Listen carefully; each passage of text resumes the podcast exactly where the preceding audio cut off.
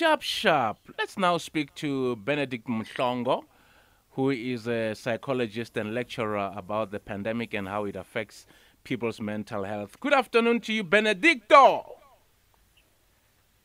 Ah, good afternoon, Ken Viton. Good afternoon to your co-host. Oh, do you know I love Eggs Benedict? Have you ever tried Eggs Benedict?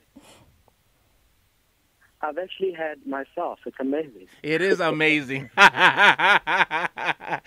well, um, I understand that you are far, far, far away. Yes, yes. It's actually, I'm in distant lands, actually, Yeah. conducting some research and writing a few papers. But I managed to actually make it possible. I'm in Ghana, by the way. Yes, what a beautiful country. Yo, yo. I've never been, but I know it's a beautiful country, so I'm very envious. Thank you, thank you so much. yeah, so but for you it's not a holiday, you're working, so unfortunately, maybe next time. So so Benedict Yeah, maybe next time. Yeah, next time. So, Benedict, um, how have people been, you know, navigating their mental health needs during this pandemic, both cost cost-wise and accessibility?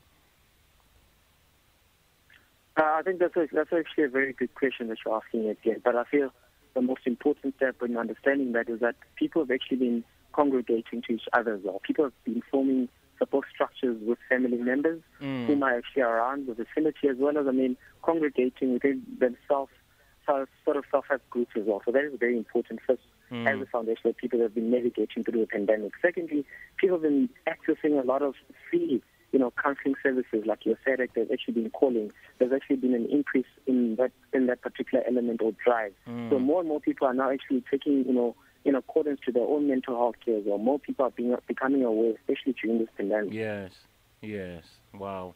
And is there any measure on how the pandemic has affected, you know, people's mental health? Yeah, there has been. There has been. By virtue of it being in lockdown as well. I mean, mm-hmm. pandemic also included or introduced what we call the lockdown. So isolation in its own is a symptomology or diagnostic criteria for any mental health. So being isolated, you're away from the world, away from your day-to-day type of functioning. So the level of mess that has actually that incurred in people's life has also been quite tremendous into them actually feeling isolated in life. So those that pandemic has also just shifted their thinking, shifted their way of life. So there's a certain cultural element that has also been affected. The way of life has also changed. The way of actually doing certain things are now seen as, you know, things of the past. So we're now also living on times where we are not actually quite, you know, understanding of what actually tomorrow might look like. So people are actually now in heat. Anxiety levels are quite high.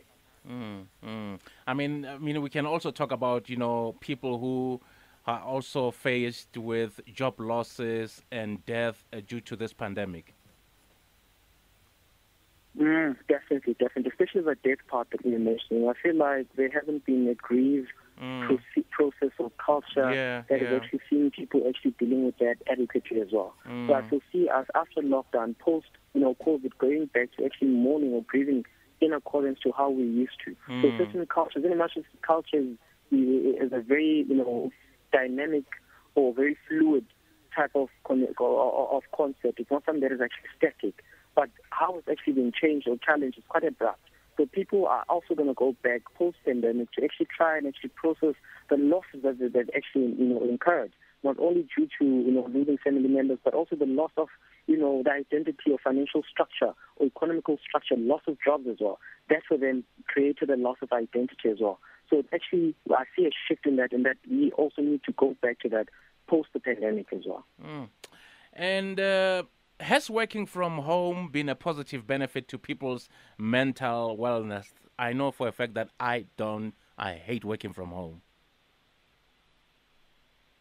No, but but, but uh, the recent you know reports from different corporate companies they say that actually that has actually increased productivity. Yeah. But in the people that I see and people that I've seen, it's actually the other way around. Because I mean, familiarity, in as much as it provides a level of comfortability, you're working from your own lounge, so therefore it's okay.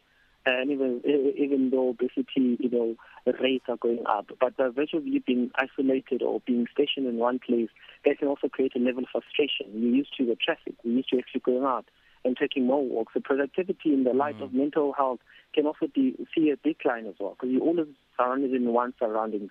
hence it's important to take walks. It's important to actually ensure that you are seeing, you know, a level of, you know, newness or ethnicity in your life.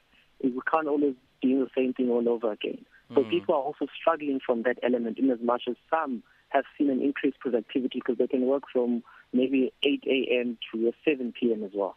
So it, in between there is positives as well as negatives. Yeah, I was actually I was I was going to say exactly that because I've noticed a lot of people are saying ever since they working uh, from home, there's no ducking and diving. They actually work longer hours. Yes, yes, yes, definitely, that's true. So they're actually now confronted with actually being more productive, yeah. making sure that they're clearing emails before the next day. Mm. So there is a level of productivity as well. Mm. Well, Benedict, thank you so much for chatting to us uh, this afternoon and uh, all of the best with the research that you're doing in, in Ghana. And uh, yeah, we hope to see you soon. No, thank you so much, and thank you for accommodating me. Take care, guys. It's thank a you. pleasure. There you go. There you go. That's uh, Benedict Mhlongo, the uh, psychologist and lecturer there. And yeah, he's doing some research. He's out there in Ghana. Bagana, Bagana, Bagana, Bagana.